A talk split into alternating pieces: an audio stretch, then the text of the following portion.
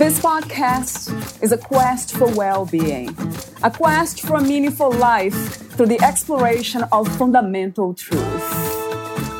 Enlightening ideas, insights on physical, mental, and spiritual health. The inspiration is love. The aspiration is to awaken new ways of thinking that can lead us to a new way of being, being well. Welcome to Body, Mind, and Soul Healing Conversations.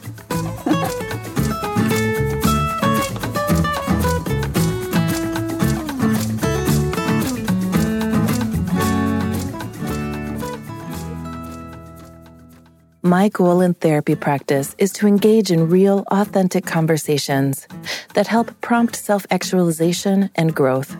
The true essence of Buena Vista is that all we want is to live a good life. Valeria interviews Megan Casabe. She is a practicing therapist for 10 years in South Florida.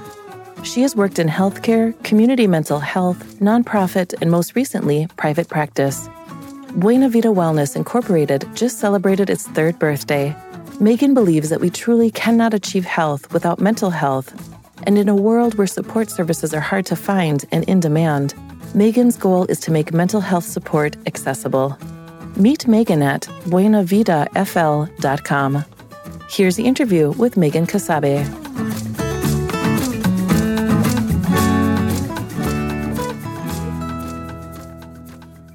In your own words, who is Megan Casabe? uh, so I am a social worker by trade, uh, a therapist, um, if you will.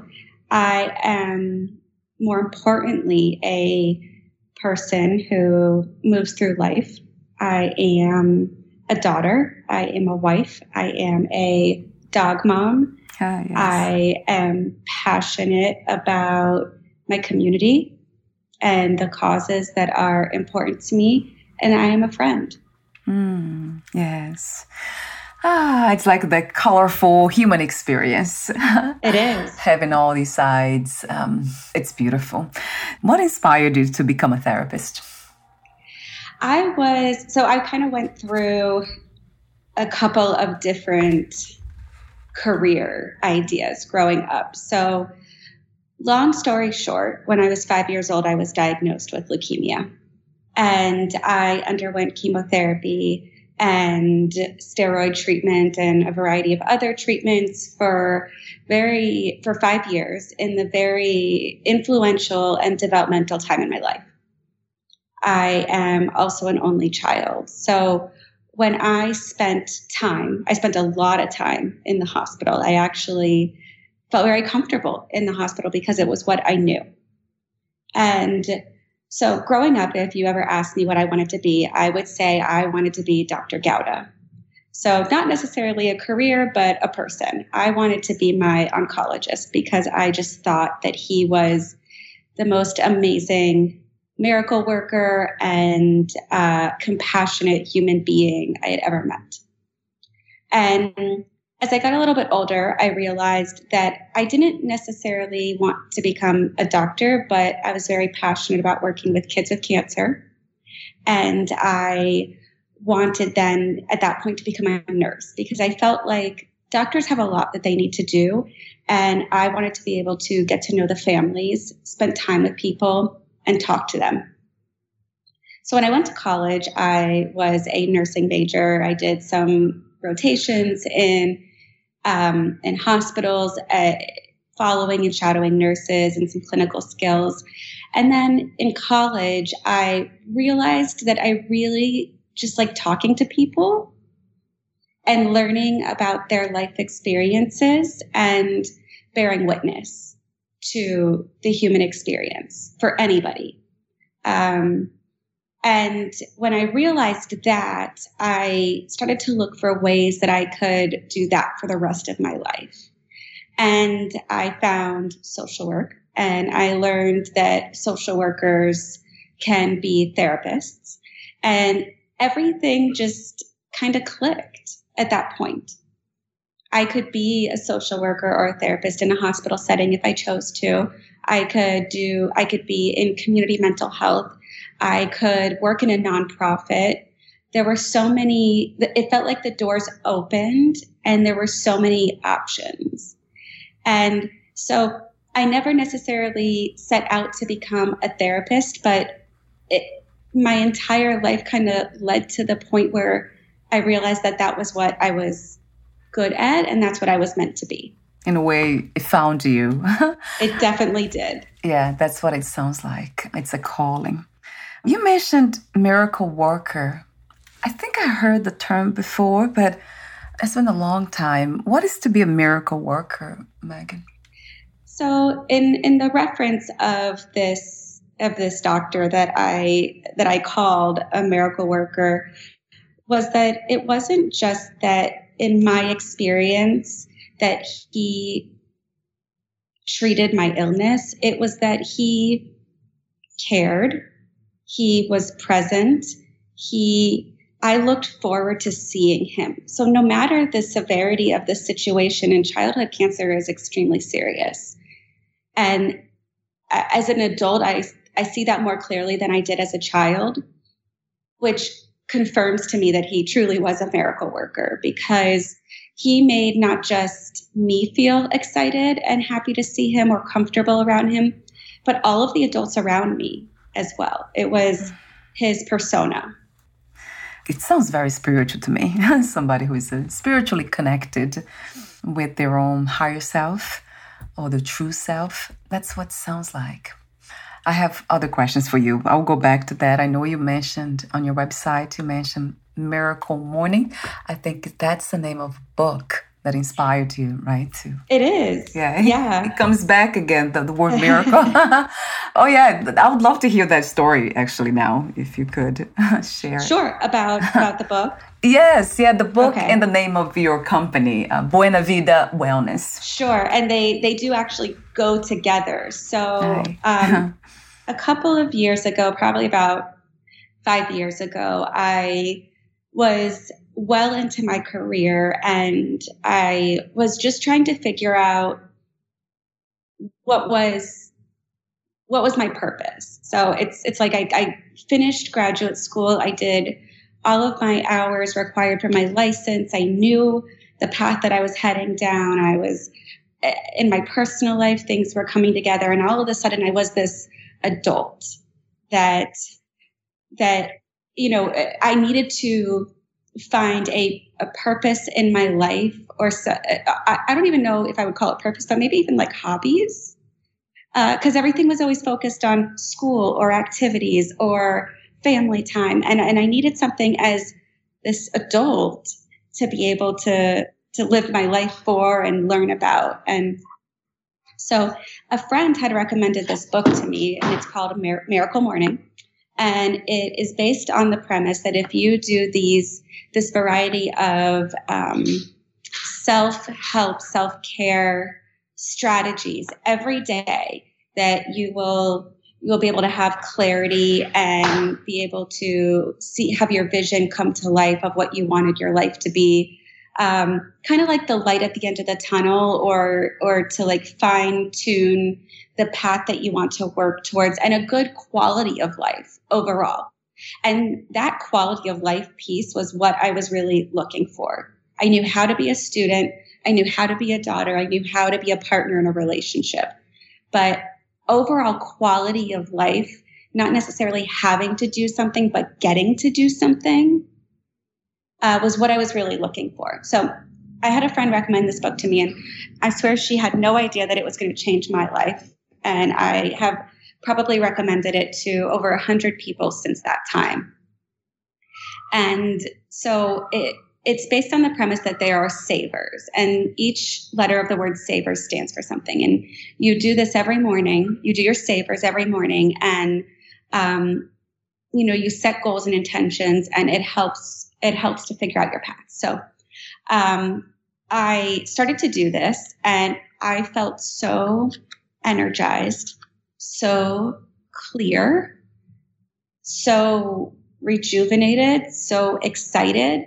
And it was around the time that I had decided that at this point I'm ready to start my private practice. I feel like I have enough clinical experience that I can go out on my own and I can, I feel like I can competently and impactfully be a therapist for others. So I, you know, first first it was the idea, okay, I'm going to start my private practice. And that's a big step to go out on business on your own. And then it was like, okay, so you're going to do this, but what are you going to call it? And how do you find something that 10 years from now, 20 years from now, however long from now, that you still love? And so I was doing my savers and I really, really focused on the intention of starting my private practice and what I wanted it to look like and what I wanted it to mean. And I was doing the the V part of Savers, which is visualization, and I was listening to a guided vis- visualization exercise, and all of the sudden, Buena Vida came to my mind. It just it was so clear, so crystal clear, and it was just uh, the literal translation, good life. And I thought that's that's why people go to therapy. That's why people read books like Miracle Morning. Um, it's to live a good life. We are all looking for that. We want good quality of life. We want happiness. We want to be able to weather storms. We want a true human experience that is filled with equally with excitement and happiness as much as we struggle. And it felt so real to me and it felt so clear. So that was it. It was just Buena Vida. So I, I, you know, I formalized it a little more and it was Buena Vida Wellness Inc. Uh, when I, when I formed, I finally formed the business, um, and the practice, but that's, that's how I got the name. Uh, my husband is from Argentina. So anytime um, he's bilingual English and Spanish, and so anytime the TV's on in our house, it's on. It's in Spanish. I'm around his family. It's Spanish. I am proficiently able to communicate. I'm conversational. Yes. Uh, but Buena Vida, it just it's it doesn't matter what language you speak. You can identify with good life. We all yes. just want to live mm. a good life. Mm. Yes, and that is so true. I would say that's the goal. I tend to define good life as using the word that you used, happiness and peace, that most people would say that. But I would love to ask you more questions about this idea, the concept of a good life, having a good life. It's not the absence of challenges, right, Megan? No. Talk to me for a moment about that. How do we learn to balance life? Are we making peace with challenges? How do we get to this balance and still feel good about our experiences? Thank you so much for asking that question because this is the meat and potatoes. This is the core of what I talk about with friends, with clients, with anybody that I can. That ha- happiness in a good life is not the absence of struggle. You cannot experience total wellness or mental health without experiencing hard emotions. We have to be able to feel sadness, anger, frustration, worry in order to appreciate happiness, excitement, um, pleasure, peace. So it, it has to be that traditional scale of a balance. We need both. Too much struggle, no happiness, then people we we define that as not living a good life. I live a hard life. Um, but living a good life doesn't mean it's not realistic to think that it's without struggle. Life life can be hard. Yes. But when it's hard, how we weather those storms mm, yeah. allows for us to appreciate when things are smooth, peaceful, mm. contentment, going well, mm. success, love. I guess my follow up question is how do we learn to deal with the challenges, the, let's say, the difficult moments without losing ourselves for a long time or completely? Some of us do. Yeah, I would love to hear from you some of the strategies to deal with sure. challenges. So, first, I talk about awareness because without awareness, we can't do anything else. We we become completely at the at the mercy of our brain and what it chooses to do. And notice that I separate brain from our soul and who we are as a person because the brain does have the ability to run the show for for a lack of better description. And so it, the first step is truly awareness. Do you realize or are you aware of where you are emotionally 90% of the time, 60% of the time, 10% of the time? Can you feel happiness? What does happiness feel like for you? Um, sometimes it's pulling out experiences. Sometimes it's so far buried down in people's memories that we have to really dig it out. Tell me about a time when you felt happy. What did that feel like? Define the emotions. Um, so for that first step is that awareness, uh, because it's easy to lump a day together. And I'll use a day as an example, as a strategy. When you ask somebody about their day, innately we say, "Oh, my day was hard. My day was stressful. My day was overwhelming. My day was horrible." We we we just start kind of um, programmed to have a negative response about our day. But really, if you go back and pick your day apart, how much of your day was actually hard? How much of it was stressful? Was it just your drive home in traffic that now you have that that stress on you? But was the rest of the day good? Did your boss give you a compliment today? Did you get something, a project completed that you've been trying to work on for a long time? Did you have lunch with your spouse? Did you go on an adventure and then you had a moment that was difficult?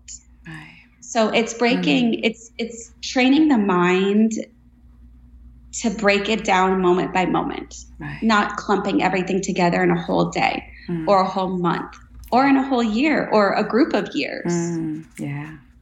So moments, not making conclusions, right? Because mm-hmm. that's what happens with trauma a lot. From my experience, I remember making. I had lots of traumatic experience in childhood, and I remember making lots of conclusions, almost like that was the final destination, yeah. where yeah. I was. Oh, I'm just unhappy because of this, and then that was not really something that I was aware of. And then I, I love that you brought this up. Awareness is the the number one, the first step to take when it comes to the having the good life or learning how to navigate challenging experiences and learning how to be empathetic with ourselves. Mm, yes, we we one. are our own worst enemies. We are our own biggest bullies. Nobody is ever going to say anything meaner or crueler to you than what what you think of yourself and in, in those moments. So it's truly learning to have grace and empathy and understand that I'm a person too. I go through the full spectrum of emotions. I'm allowed to. I've had difficult challenges in my life, but look at where I am now too. And it, and I talk about me because I need to have that pep talk to myself just like each of us do. Right. That's a powerful, empowering practice. Would you say it's a practice, Megan, for life or it's Absolutely. in in my sessions, I talk about it being a practice and building the the muscle, the awareness muscle, the um, the empathy muscle, the compassion muscle, uh, and any of the the strategies that I, you know, the therapeutic um, modalities that I use. It's building those muscles. It's a practice. Uh, we can never be perfect at it. And, and I say to people, just because I'm a therapist does not mean I always have it together all the time. That's beautiful to hear in the sense of um, passing that on that message that we are all humans because yes. we do have this idea. You're right. I used to think that spiritual teachers they were perfect and they would never have a negative thought ever again. Once they became enlightened or they realized some truth, then that would be the destination forever. But it doesn't exist. I've learned that they learn to actually ignore a lot of the content of their own minds. Although ignoring is not something that you would suggest, it's a good practice when it comes to spirituality, I guess. uh, and speaking of spirituality, do you have any spiritual views of yourself in life as a whole? I I come I go in and out of spirituality. Um, my background being so clinical really roots me in science and logic, but I've learned how to kind of round those edges and appreciate things like using the word miracle. You know, young therapist Megan would not have used a word like that, um, yes. or spirituality, um, or soul, even. Uh, I would say, no, I'm going to follow the, this therapeutic intervention to a T. And, and I think that that's a, a evolution for me in my human experience of what how I evolve as an individual and take those practices and helping others to evolve. So I do, I do feel that spirituality is important and at, at whatever spectrum or place it belongs to each person. It made me think about A Course in Miracles. Have you heard about this book? I haven't. Yeah, that's something that came to mind immediately when I heard, when I read about you and, and you mentioned miracle, the word today twice in two instances. And then I read about the miracle morning. And then I got Course in Miracles. That's a very popular spiritual book. And with that in mind, actually, I will ask you a question about, if you don't mind, about miracle or miracles. How do you define a miracle? What is a miracle to you? I think that a miracle is subjective. Yeah. And it's based on where a person is in their life and in their challenges and the outcome that they can manifest for themselves or see. So when I think of somebody who is going through a hard time and then they feel like they catch a break or they get that job or they get that relationship or meet that person or find that hobby. And it's, they can, we often view those things as this is in my life for a reason. This has stepped into my life. I'm so thankful that it did. And I think that we have a lot more control or power over how we see a miracle yeah. because of what we put out there into the universe to allow it to come to us. So it's subjective. It's something that um, we must define ourselves. It's personal. Yes. Even the idea of spirituality, I find it to be the same way. It's a very personal kind of journey or uh, realization although we can see the benefits or perhaps the results of getting to those understandings by seeing the actions of human beings. Some of us engage in um, uh, compassionate work and loving ideas, visions. So I, I kind of can see that's the way I can see it. In your bio, you said something that caught my attention. You say, Megan believes that we truly cannot achieve health without mental health. Mm-hmm. So, what is to be healthy in general um, from your perspective? And how would you define mental health? What is to be mentally healthy? I define mental health and overall health is, uh, as a spectrum. Yeah. Uh, is being able to fluidly move through every different challenge or or positive experience that we encounter. So if somebody were to go to the doctor and get results that maybe worry them or scare them, or they have a, a health scare that requires um, Western medical attention, um, I feel that they I feel that as long as there is an understanding that that is a spectrum and one part of what they're going through or what they are experiencing in their life.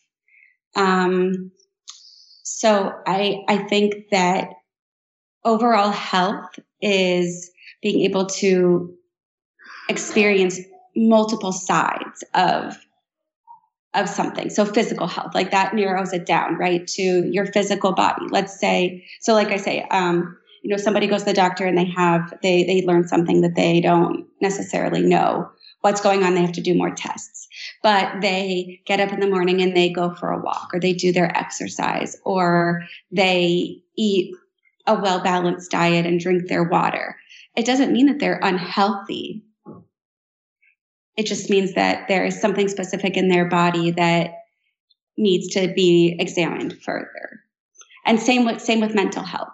So I really and that's a big goal in my practice is to color outside of the lines and not be so and help people to not be so rigid in the lines. Well, if I have a if I have a, a blood test that says this, then that means that I'm sick. Yeah. It doesn't. It means that you have a blood test that you need to have further workup on. Right. Would you say that is actually embracing the human experience as they come because that's what we see clearly that life is all about change, fundamentally Absolutely. change. That makes a lot of sense to me, Megan. Uh, it's a very beautiful way of defining mental health and health in general, being open to life as it happens. I see that clearly my past where I was, I had the tendency of being stuck in certain experiences because for some reason it just kind of focused so much the attention to one thing, a negative thing that happened, that I would forget everything else. As you mentioned earlier about having moments. So, and you made me think about um, when you're kind of going through all the experiences that we can have in a day, why to focus in them in moments that are not challenging or not as pleasant. Do mm-hmm. you also think that this is something that is embedded within our own brain, animal brain? I think it's I think it's classical conditioning. I think it's and it's taught or innately taught. So we are we are behavioralistic. We we learn our we learn from behaviors that are modeled for us. So, um, in some settings, you know, having a complaint is a way of having acceptance in that social group. Um, so it becomes the more you do it, then the more it's that practice, right? The more you do it, the more the stronger that muscle gets. Yes.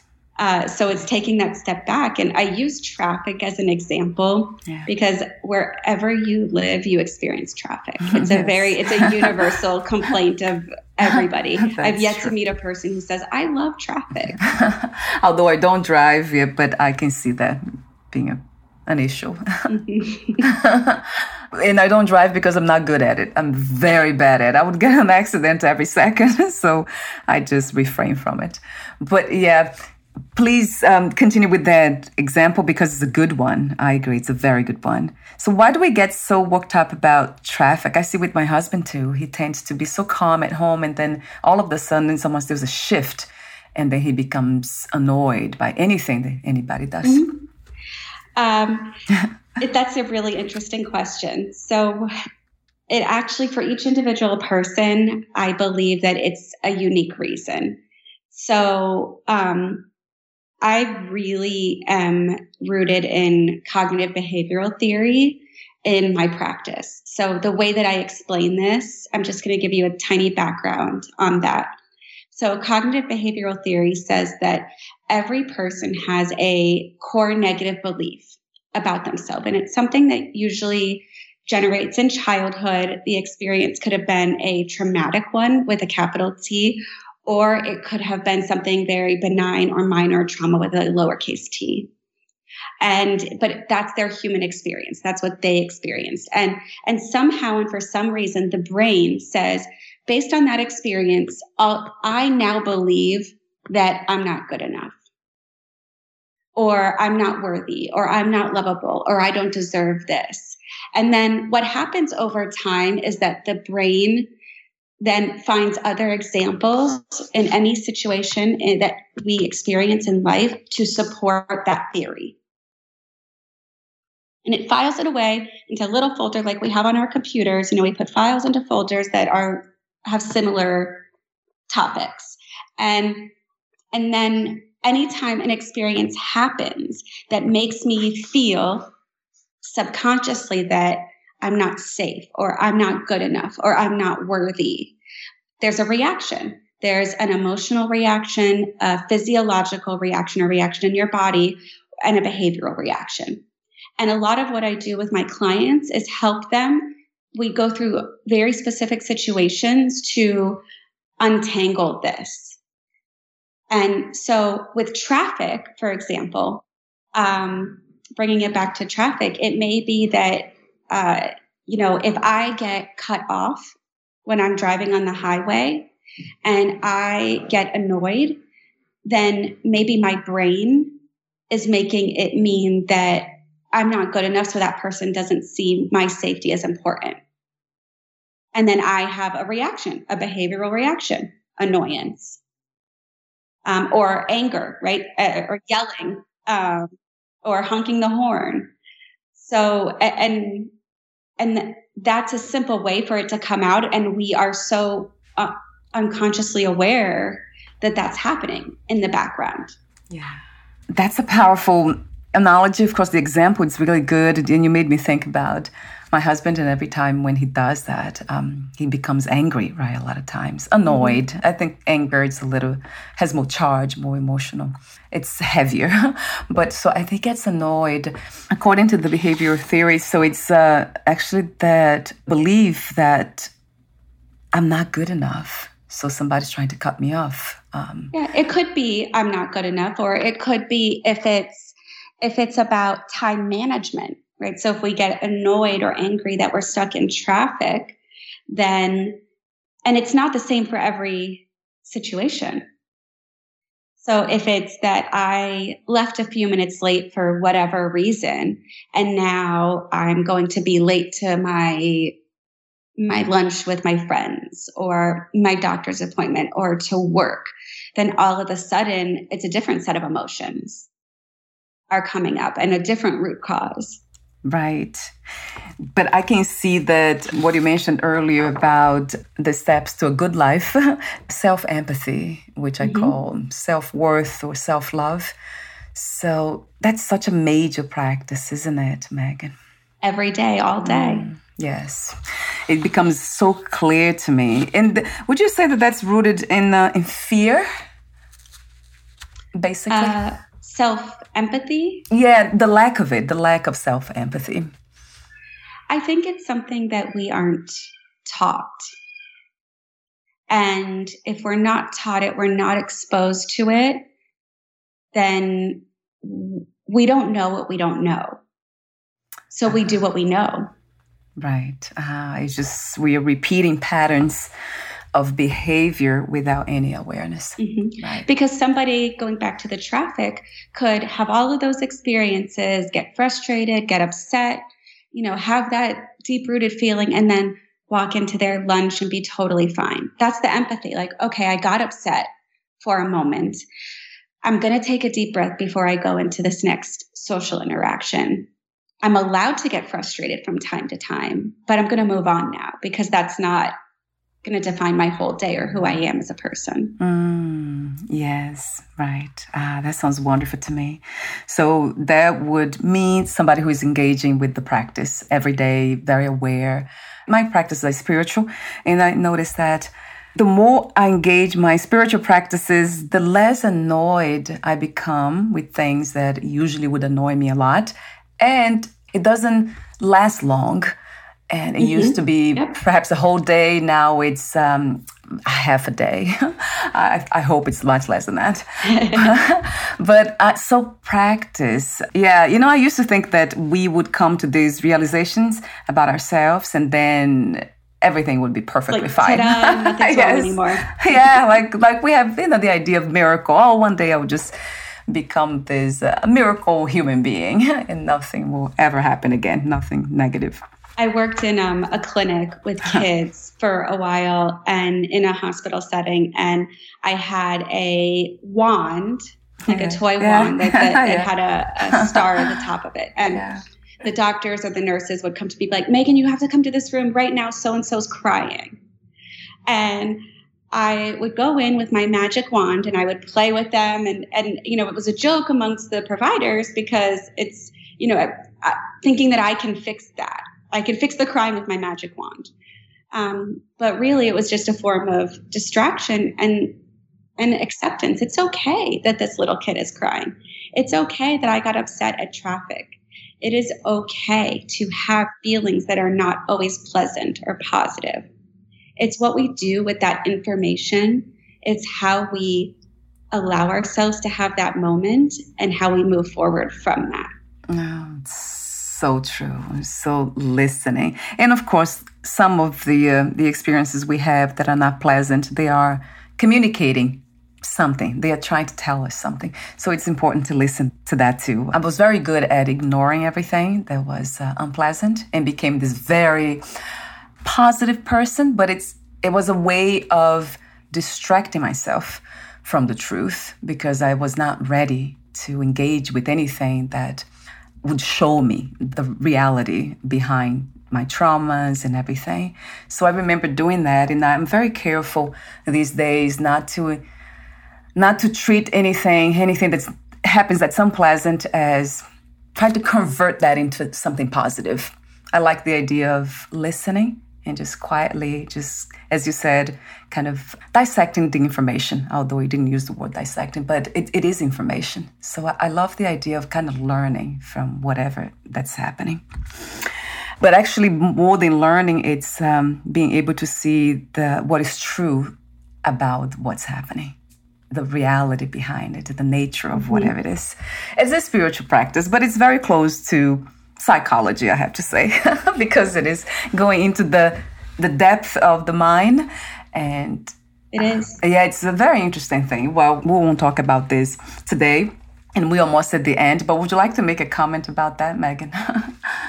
I think that they they mirror each other, but similar to spirituality, psychology has to be accepted, and the person has to be open to learn. And I think that that's the first step to all of it is that willingness to learn something new. And what I think is so important and so beautiful is that there's many modalities to do that. There's spirituality, there is um, there's psychology, there's uh, religion, there's um, self help techniques, out there. And and it's not one size fits all. And each person needs to find what resonates with them. So true. And there is um, readiness and of course being willing being ready. That's a very very good point. I remember not being not being ready. I was not ready to see the truth so, and you can't really force that process. You can't. Right. It goes for therapy, right? Healing, just engaging with healing. Uh, not everyone's ready. Speaking of therapy, I want to mention the services that you offer individual therapy, distance therapy, qualified supervision one on one. What is qualified supervision one on one, Megan? So, I am a qualified supervisor for uh, the state of Florida. So, what that means is that when somebody graduates with their master's in social work, they have to complete uh, two years of supervision before they can get their license in order to be an individual practitioner or a, in their own, like under their own license. So uh, it's a post master's uh, requirement for licensure, and I I am a I work with those individuals to help them reach the point of their license. So, yeah, that's good to know. I'll have your website link on this podcast interview profile. Are you open to new clients, Megan, at this time? I am. Uh, I am. So, I do uh, telehealth. Yeah. Um, in, in the state of Florida. And I also do um, in person therapy. And I meet people out in public in by the beach, at a park, at a bench. Sometimes we walk around their neighborhood, depending on their life set of circumstances. And um, I that's where I conduct my therapy sessions. So I really feel that uh, therapy doesn't have to be behind a closed door, especially when we live in such a beautiful place. And I I use being out in public and being in and in, out in the environment as a way to model and teach coping skills. Yeah. So, um, and most of my clients really enjoy it. I love that. That caught my attention. And I have it here as a note. Do you see a difference for yourself as a therapist? Do you notice the difference it makes when the environment is changed? It's different? I do. I think that it allows people to feel human. Uh, when you go to the doctor's office or you go to a therapist's office, everything happens behind a closed door. And it happens like that because of privacy.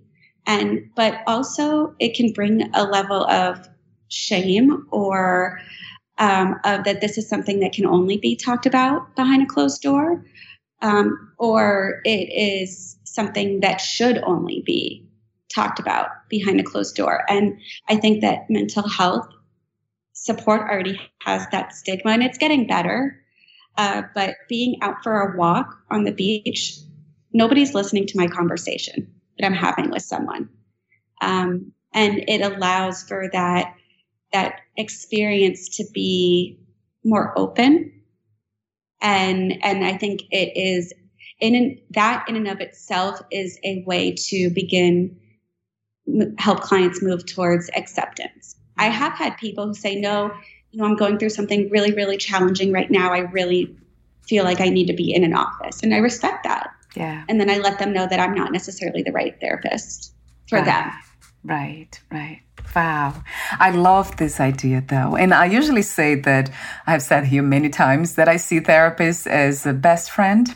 That's what it comes across to me, talking to you, beautiful people. And that would be even better to have, um, you know, to just go for a walk on the beach with a best friend, have a, mm-hmm. an open conversation. It just sounds really wonderful and freeing. So thank you for embracing this vision, this idea, this concept. It's very light. It sounds almost like playful to me. So that really helps when it comes to the dealing with challenges, especially ment- uh, psychological issues. So what a wonderful gift. Thank you, Megan, for being you with your beautiful ideas. Thank you. And another point, something else that caught my attention. Yes, I think it's in your bio too. You say, I am passionate about making sure that therapy is accessible to all. Yes. So the questions are Is therapy becoming more accessible to everyone at this time? And what is your approach when it comes to that? I do think that it is becoming a lot more accessible. I think telehealth has has made that possible. I think um, apps. So apps there's out there are like Talkspace or BetterHelp, and I know there's several other ones. Um, I do think it allows for the it, it to be more accessible in that manner. Excuse me. However, I think I, I think of people who call multiple therapists and they can't get in for a month or two weeks. And when I meet with my clients, I always ask them, what made you make that call? Because they, everybody hits their point where they say, okay, I'm doing this. They pick up the phone and they actually call. The thought may have been in their mind for a month, a week, a year, however long, but what happened? And when something happens, I want my clients to know that I am available for them. I don't want them to have to wait a month to get in. They may have to wait a few days, uh, but I really, I, I'm very flexible in my schedule, also with boundaries for myself and my personal life, but right. I'm very flexible in my schedule for that. And I want to make sure that people feel like they they're not just a number. That's really beautiful of you, though. It's generous, actually. And well, I see also you being very aware. That comes from awareness. Uh, throughout this human experience we know. And uh, with that in mind, it actually caught my attention to when you spoke about somebody being ready, picking up the phone. Maybe they thought for a year and then they didn't. What makes us ready to heal, Megan? Um, it's my favorite answer, and uh-huh. it's the worst answer I can give. yes. Um, and that's it depends. Mm. It depends. Yeah. It, each person is different. Right. It could be a small thing, it could be a really big thing. Right. it ah. just depends. So true. That goes for trauma too, doesn't it? Mm-hmm. Some people can get traumatized with small, I mean, it might seem small to me, but it's uh, not for them. Yeah. So true. See, you, you're very aware of these things. And I absolutely love the way you talk about being open to experiences, challenging ones, and it's okay to feel our feelings yeah, that's something that I have learned from oh my god, hundreds of therapists of interviews with um, mm-hmm. with you wonderful people. That it's it always goes back to that. Freedom has to do with allowing our feelings to flow, to just mm-hmm. be here, just come and go. And it's probably one of the hardest concepts yes, to master. Right. And it is. That's why you talked earlier, you mentioned over and over about practice, right? Which mm-hmm. I absolutely agree. So it has been wonderful to talk to you and listen to these visions that you have. Actually, you are living your own truth and you are, you're not just delivering a message or a vision, but you are living it. You are the vision, the message. That's, I mean, it's very close to my heart when I see human beings living their purpose, if we can call it that, or calling. And I wanted to mention again that I almost made the comment earlier about when you, ha- you talked about the wand. I thought about fairy. I'm like, yes. oh my God, you look like a fairy. that would make a lot of sense. and then the miracles. I mean, it's just, everything just comes together. so, my ending questions, I'll ask you this one. What three experiences you wish everyone to have before we lose our bodies, before we die? What three experiences? Yeah. I think I'm going to make them very broad. Yeah. Mindfulness or mm. presence. Mm. Yeah. Um, joy yeah. and understanding. Mm. Yes. Um, now, science and spirituality, mm-hmm. it comes to mind. That's beautiful. Yes.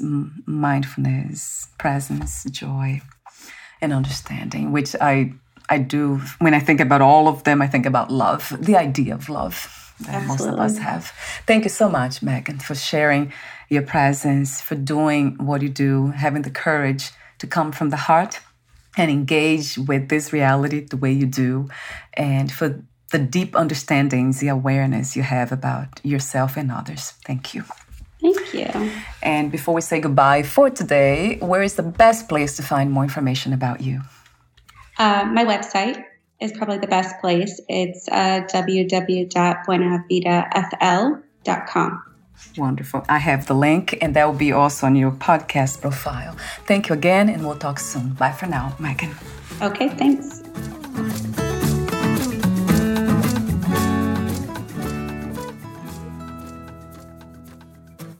Thank you for listening. To learn more about Megan Casabe and her work, please visit buenavidafl.com.